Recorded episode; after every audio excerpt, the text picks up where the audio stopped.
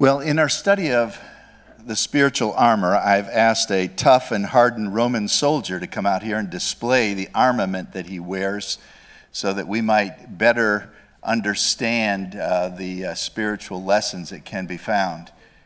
Here comes the tough, right, right here, tough and hardened Roman soldier.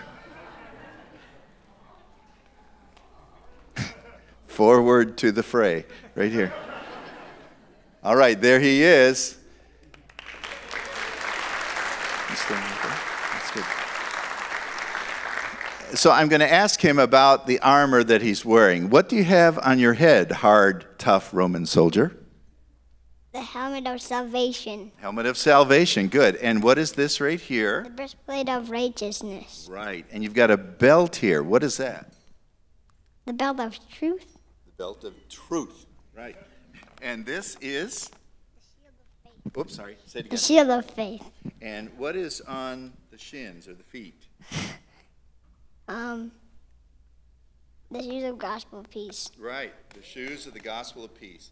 And in your hand is The sword of God's word. Right, the sword of the Spirit, which is the Word of God. Thank you very much. Let's give him a hand. Thank you very much.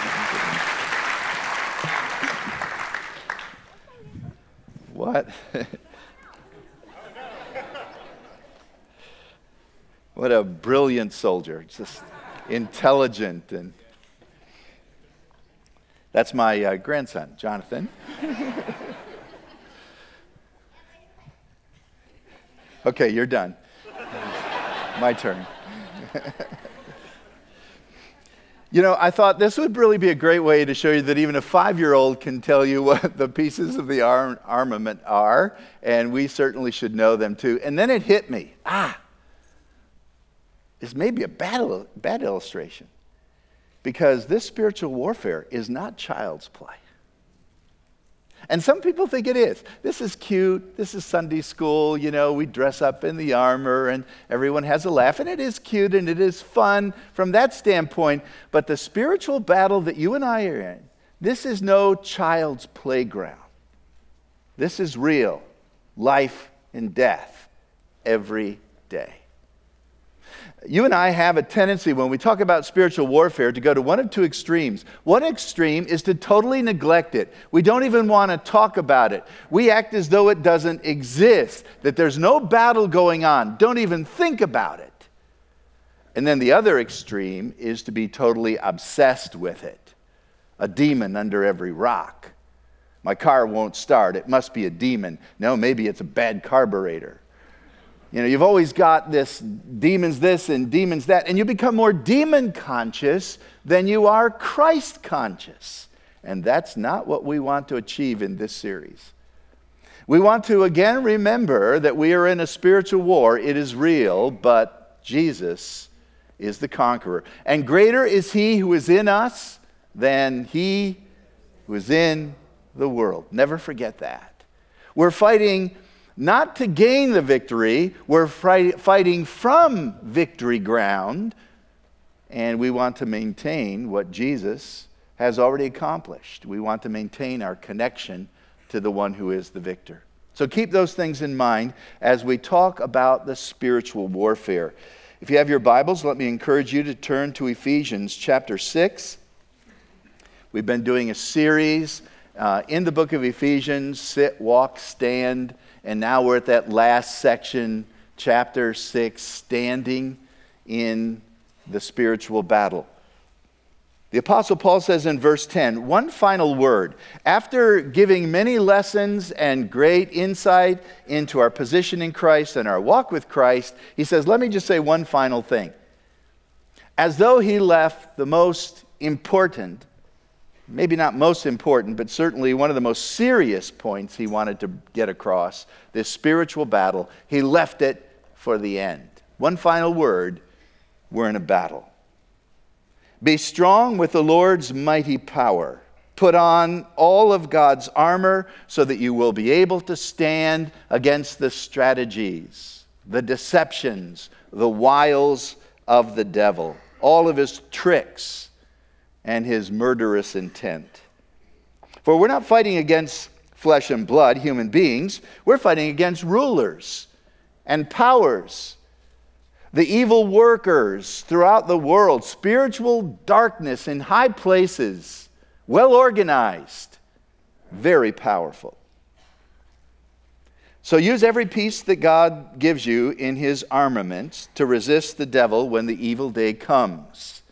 And we are in the evil day whenever we are tempted to sin. The evil day comes every day. When there is within us the desire to give in to that which is around us, the ways of the world, the wiles of the devil, or even the weakness of the flesh, that's the evil day, and we need to take our stand.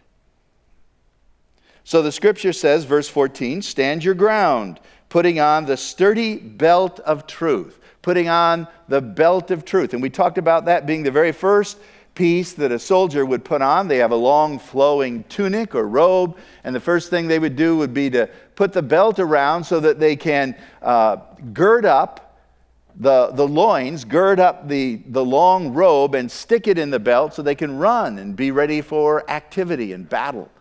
The second piece they would put on is this thing called the breastplate. So let's first of all look at the illustration that Paul uses. Most likely chained to a Roman soldier who has some of the armament on, or at least close by. And Paul says, Let me use as an illustration this common uh, appearance of a soldier. You see them on the streets of Jerusalem all of the time. And this is what Jesus used to do to teach spiritual truth. Let me take something common and make a connection with a spiritual reality so that the abstract spiritual truth might be concrete in your vision and in your heart. So here's the illustration it's the breastplate. Now, Roman soldiers wore different kinds of breastplates. They usually went from the neck down to the waist, sometimes they would even go down to the knees. The breastplate was one of the most important pieces of the armor. In fact, the most important piece because it covered the vital organs of the heart, and of the lungs. It was the one piece of protection that would keep you away from a fatal blow to this very strategic region.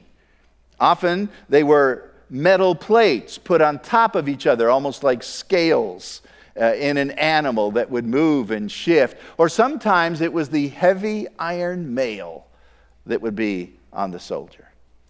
But here's something interesting about the armor that I had not noticed before Usually, a Roman soldier, when he put the breastplate on, it covered his front and his back.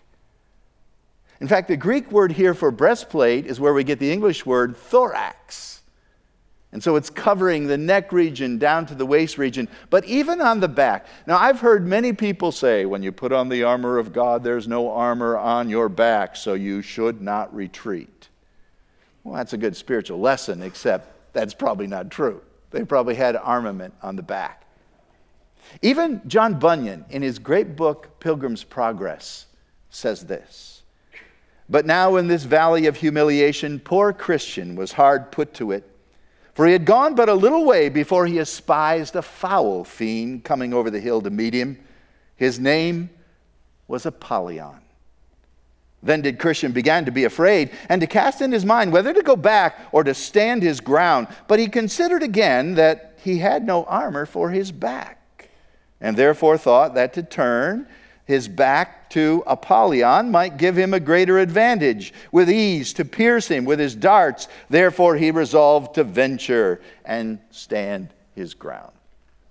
Again, I say a good spiritual lesson, but probably not accurate when you're looking at a Roman's breastplate in his armor. It was front and back, total coverage. That's a better concept. Total coverage of those vital organs. Think of a policeman wearing that bulletproof vest, right? They don't have anything maybe covering their face or some other regions, but that Kevlar, the bulletproof vest, is there, usually front and back because that's covering those vital organs that they need protection uh, in, in the midst of battle for. So that's the illustration, that's the picture that we have in mind. Secondly, let's ask the question what about the spiritual application? What is the spiritual equivalency? What is Paul's point? What's the application? Well, this is the breastplate of righteousness. So he gives us exactly what he wants to picture the idea that righteousness is the thing protecting us, and righteousness is the very thing covering us. Now, this is not really a new image. If you go to the Old Testament book of Isaiah, you'll hear Jehovah talking about uh, his own arm working salvation for him, his own righteousness sustaining him, and he put on righteousness as a breastplate and the helmet as salvation. Isaiah 59. So, this is imagery that the prophets used in the Old Testament, and the Apostle Paul is just preaching the Old Testament book of Isaiah and making application to a new day. But the Apostle Paul does something very interesting in 1 Thessalonians. When he's writing to the church in Thessalonica, he says this, chapter 5, verse 8 Since we belong to the day and not to the night, let us be self controlled, putting on faith and love as a breastplate you say, wait a minute. I thought the breastplate was righteousness. Well, Paul's interchanging them, which simply leads us to the conclusion that this is not always to be a fast and clear connection. There is overlap. And as we're going to see in a moment, there's one sense in which all the armament is really the same thing, different aspects of the same spiritual truth. Now, I ask the question if this is to be righteousness, what righteousness are we talking about? Because the Bible talks about two, generally speaking. There is the objective righteousness. We'll call this positional righteousness. It's the equivalent of the doctrine of justification.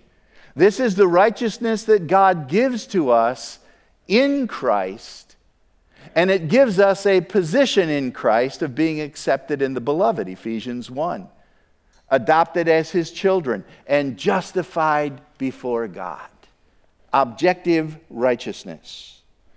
But then you have what we call, what we might call subjective righteousness, personal righteousness, and this is living righteously. So the objective righteousness, positional righteousness, is the righteousness God gives to me in Christ. Living morally and rightly this is connected with the doctrine of sanctification. And, the question I'm asking is what is the breastplate? Is it objective righteousness in Christ or subjective righteousness, the righteousness I do, the, the living righteously, the sanctification aspect of my daily life? It surprises me that many commentators feel it's subjective righteousness. And I have a tough, rough time with that. Obviously, I think it's the objective righteousness of Christ. Now, the two do go together. They are unified and integrated, meaning that those who are righteous in Christ prove it by living righteously. Not perfectly, but they want to live a holy, godly life. They want to grow in sanctification. But my protection is not found in my own doing, my protection is found in what Christ has done. And I think that's a huge difference. Look at verse 10. We are to stand then in his great might, not in our great integrity, not in our accumulated goodness. Our protection is found in the might of God and in the armor of God. Isaiah 64 has a familiar verse. I'm sure many of you have memorized it. Isaiah 64, verse 6. All of our righteousness is like filthy rags. Remember reading that? The best you can do in God's sight is still filthy rags. And if you want an interest, interesting study, uh, go into the Hebrew a little bit, do a little work on the concordance in your commentary, and find out what filthy rags is. I don't even want to mention it this morning, but it's filthy. The best you can do is poor and defiled and discarded. That's your righteousness. How can that protect you? No matter how good it is. But we have a righteousness from God. Philippians chapter 3. I'm, i have it on the screen for you because it's such a powerful verse. Paul wrote the book of Philippians at the same time he wrote the book to the Ephesians from the same jail cell. So, see, these are some of the same thoughts that he's interacting with. And Paul said, Listen, if you want to measure people by their human attainments, I'm at the top of the list. Uh, I'm a, I'm a Hebrew of the Hebrews. I'm from the tribe of Benjamin. As touching a Pharisee, I'm the cream of the crop. If you want to just look at human attainment, I'm way up there. However, all of the accumulated righteousness that I have merited over my life, I count as dung, as rubbish, that I might win Christ. And then you have verse 9 that I might be found in Christ, not having a righteousness that comes from keeping the law. Not my own, that is the result of obedience to a moral code. No, no, but that which is through faith in Christ, the righteousness that comes from God and is by faith. So Paul says, Here is my protection it's Christ. The thing that covers my vital organs spiritually is to know that I'm accepted in Christ. Did you know that Christianity is the only religion, if we can use such a term, that has this imputed righteousness concept to it? Every other religion says, do this, you do that. You've got to suffer. You've got to do penance. You've got to make your way to heaven. And Christianity says, no, God in His love sent salvation down in a person. And when you believe in Jesus, all the goodness of Christ is attributed to your ledger, to your account. And I'm accepted not based on what I do, but based on what Jesus has done. Jesus, thy blood and righteousness, these beauties are my glorious dress. Midst flaming worlds, in these arrayed, with joy shall I lift up my head. Yeah, the beauty of the Christian is Christ and the righteousness of Christ that covers them. Or how about this verse, 2 Corinthians chapter 5 verse 21. The Bible tells us that God has made him, Jesus, who knew no sin, to be sin for us. Why? So that we might be made the righteousness of God in Christ. This is a trade the great exchange. I give to Jesus my sin, and he gives to me his righteousness. And that's what salvation is. He wipes my sin away, makes me perfect. And that's the breastplate that covers me spiritually. Personal integrity is not a breastplate. It's not adequate to meet the fiery darts of the evil one. It would never stand the test in the evil day against all the evil machinations of the wicked one. No, it's got to be God's righteousness, divine righteousness, perfect righteousness. One of the greatest theologians that America has ever produced, Charles Hodge, said this while it is generally explained by many commentators that subjective righteousness, living righteously, is what Paul means, this righteousness is no protection. It cannot resist the accusations of your conscience, the whispers of despair, the power of temptation, and the hideous assaults of Satan, much less stand up to the severity of the law. Doubtless, Paul had in mind imputed righteousness and urges believers to put on the breastplate that is the righteousness of God in Christ. It is infinitely perfect righteousness, consisting in the obedience of Christ to the law and the sufferings of the Son of God on the cross, which satisfies all the demands of justice. It was after Bible college before this truth really gripped my soul. I knew it, but I didn't know it. Know what I mean? I mean, I think I knew it. I think I understood the concept. I probably could have explained it, probably even preached it, but it never grabbed hold of my heart that I'm accepted in Christ and I cannot improve upon that position. And in Christ, I am forgiven forever. And that righteousness covers my heart and covers my soul. The weapons of our warfare are not carnal, they're not of human origin, they are divinely produced. And so that has to be the righteousness of Christ. I love the story in, this, in the book of Kings. This is 1 Kings 22. King Ahab is the king of Israel, basically a wicked kingdom, and he joins in league with the king of Judah, who is Jehoshaphat. Judah is the southern kingdom, Israel is the northern kingdom. They join in league to go in war against uh, uh, the uh, Arameans. And as they're going into battle, the king of Israel, King Ahab, wicked king, says, uh, Jehoshaphat, by the way, I'm going to dress in disguise when we go into battle. I want you to wear your royal robes. and so they go into battle, and sure enough, the enemy says, Don't shoot for anyone except the king. And so they saw the royal robes of Jehoshaphat and they began to shoot their arrows at the king. And Jehoshaphat said, It's not a good idea to join league with a wicked king. And he turned around and ran from the battle. But Ahab, disguised so no one knew he was the king, with armor on, the Bible says in verse 34 Now a certain man drew a bow at random and shot an arrow, and it struck the king, King Ahab, between the joints of his armor. So he said to his driver, Hey, turn around, I'm dying here. And he bled out in the chariot. If you and I think that the armor around us is our own righteousness, there are so many chinks in that armor, so many holes in the joints, that the devil will not have a hard time at all with intentionally piercing us where we're not protected. But you have the righteousness of Christ over you, and there's no way the devil can get in. That's the beauty of this wonderful truth.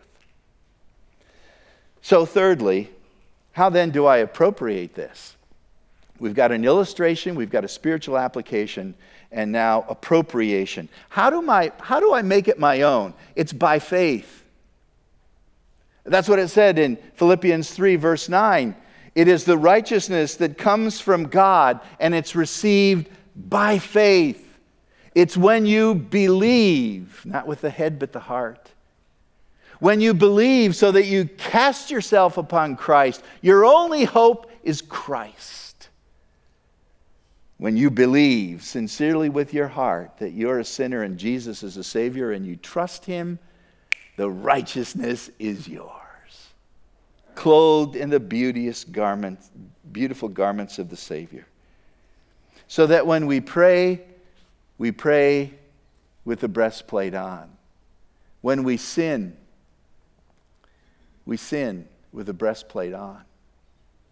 When we witness, we witness with the breastplate on. And it's that breastplate that gives us our victory and our joy and our confidence. And you cannot stand in the evil day unless you're covered with the righteousness of Jesus Christ. Some of you have been trying to gain God's favor with your good works with your attempts at repentance, with your sacrifice, attending church, giving money, whatever it must be, trying to be good to your brother and your sister, hoping that God will accept you into heaven, none of it will work. The only way you can be accepted before Him is in the righteousness of Christ. And then you want to live righteously for His glory. We sing, Stand up Stand up for Jesus. Stand in his strength alone. The arm of flesh will fail you. You dare not trust your own. Put on the gospel armor, each piece put on with prayer. It's a generational song. Some of you don't know that. Each piece put on with prayer. That's how you put it on. It's by faith in prayer. Lord, I pray forgive my sin. Lord, I pray, save me in Christ alone and cover me with his righteousness. And then every day you should acknowledge, I'm trusting in the righteousness of Christ and only that righteousness. How can you have joy in the midst of the world when so much evil is all around you? Is there ever any hope of changing this place? And you say, man, I don't know. How can you have confidence when you are such a sinner? I talk to myself this way. How can you ever hope to do the ministry when you are such a failure? And my only hope is the righteousness of Jesus Christ. I've got to hide in it, it's got to cover me. Put on the gospel armor, each piece put on with prayer. Now, here's the truth I mentioned last week, and I want to put it on the screen for you so you can see it. Every piece of the armor of God is really Jesus. That's why it's all intertwined. It's kind of, it's all Jesus, different aspects of Christ's ministry to us, but it's all Christ. The belt of truth, John 14, Jesus said, I am the way, the truth, and the life. The breastplate of righteousness, as we saw in Philippians 3, 2 Corinthians 5, it's Jesus. He is our righteousness. The feet shod with the preparation of the gospel of peace. Isaiah 9, Jesus is the Prince of Peace. Or how about the shield of faith? Hebrews 12, Jesus is the author and finisher of our faith. He's the one who begins it, He's the one who carries us along, and He's the one who brings us to completion. Or this helmet of salvation, Acts chapter 4. As Luke was leading us, I was thinking, what a perfect song. There is no other name under heaven, given among men, whereby we must be saved. The only way to be saved is Jesus. He is our salvation. And then the sword of the Spirit, which is the Word of God. John chapter 1 says, In the beginning was the Word, and the Word was with God, and the Word was God. When you get to verse 14, it says, And the Word was made flesh and dwelt among us. Merry Christmas. That's it. Jesus is the Word. Which part of the armor is Christ? He's all of it. He gives me faith. He gives me salvation. He gives me peace. He gives me righteousness. He is the truth. He is my sword. It's all Christ. And one of the problems you and I have is that we get so caught up in creedal Christianity, and creeds aren't bad. We're always talking about propositions and beliefs, and those aren't bad, aren't bad unless we extract them from the person that they reflect, who is Christ. When Charles Spurgeon, the great English preacher, opened up the Metropolitan Tabernacle, he said, I've got a creed and I've got a faith, but if you want to ask me the sum and substance of my theology, I will say it is Jesus and Jesus alone. But this concept of Jesus, our righteousness, is not New Testament alone, it's Old Testament. In the book of Jeremiah, chapter 23, when Jeremiah was looking ahead to the coming Messiah, who would be the righteous branch and the seed of David, he said, In his days, Judah will be saved and Israel will live safely. A great revival will happen to the nation of Israel when Christ comes again. And this is the name by which that Messiah will be called the Lord our righteousness. A fruitful study in the Old Testament is to look at the names of God, which are often compound names. You'll take the name El for God, and it will be El Elyon, God Most High, or El Shaddai, God Most Powerful. The other name often used is the name Yahweh or Jehovah. And so you've got Jehovah Jireh, the Lord will provide. Well, here's a compound name taken out of Jeremiah, and it is Jehovah Sidkenu. And what does that mean? Jesus is my righteousness. It became the watchword of the Reformation. It was like the key word, Jehovah Sidkenu. We're in Christ and Christ alone. So many other religions talk about finding your way to heaven, gaining righteousness. No, no, Jesus is our righteousness. And that's his name, was even before the eternal councils were revealed, and will be his name forevermore Jesus, my righteousness. Can you say that? There was a young boy named Bobby who lived in Scotland and went to church on a regular basis. He was a good boy. I mean, if you were to gauge him by other people, he went to church and didn't, wasn't involved in crime, was nice to his neighbors and to his family. But Bobby knew in his heart that he was a sinner. that he was selfish. And every time he would pray, he would see his own sins. And so he tried to get rid of him and tried to do everything the law told him to do, but he couldn't keep it perfectly. And he was in utter despair until one day the gospel broke over his heart and he realized my only hope of heaven is Jesus. And he put his faith and trust in Christ. And then Bobby wrote a conversion hymn. That was popular back in that day. The conversion hymn of John Wesley is And Can It Be? The conversion hymn of John Newton is Amazing Grace, How Sweet the Sound. Well, here is Bobby's conversion hymn. Let me read it to you. It's about Jehovah Tsidkenu. I once was a stranger to grace and to, God. I knew not my danger and felt not my load. Though friends spoke in rapture of Christ on the tree, Jehovah Tsidkenu meant nothing to me. I oft read with pleasure to soothe or engage Isaiah's wild measure or John's simple page. But even when they pictured the blood sprinkled tree, Jehovah Tsidkenu seemed nothing to me like tears from the daughters of Zion that roll. I wept when the waters went over his soul, yet thought not that my sins had nailed to the tree Jehovah said, Tsidkenu. Twas nothing to me. When free grace awoke me by light from on high, then legal, shears, legal fears shook me. I, I trembled to die. No refuge, no safety in self could I see. Jehovah Tsidkenu, my Savior must be.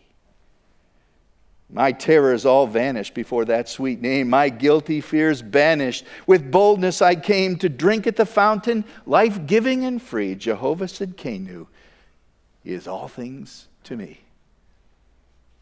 Jehovah said, Tsidkenu, my treasure and boast. Jehovah said, Tsidkenu, I ne'er can be lost. In thee I shall conquer by flood and by field. My cable, my anchor, my breastplate, my shield. Even treading the valley, the shadow of death, this watchword shall rally my faltering breath. For while from life's fever my God sets me free, Jehovah Tsidkenu, my death song shall be in Christ alone. Let's pray. Heavenly Father, there may be some here who have never put their faith and trust in Jesus. I pray that I pray that you will touch their hearts. Lord, I pray that you will shake their world. I pray, Lord, that you will let them see that there is no hope outside of Christ.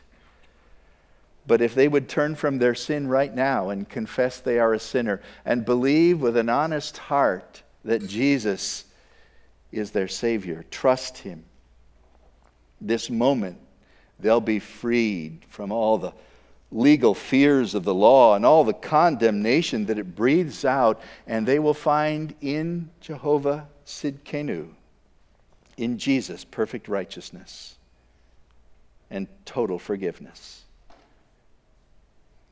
And then for every one of us who put our faith and trust in Christ and we try to live every day in our own strength and we fail so miserably, teach us that we must war every day with the breastplate of righteousness in place and trusting the one who is altogether good to us.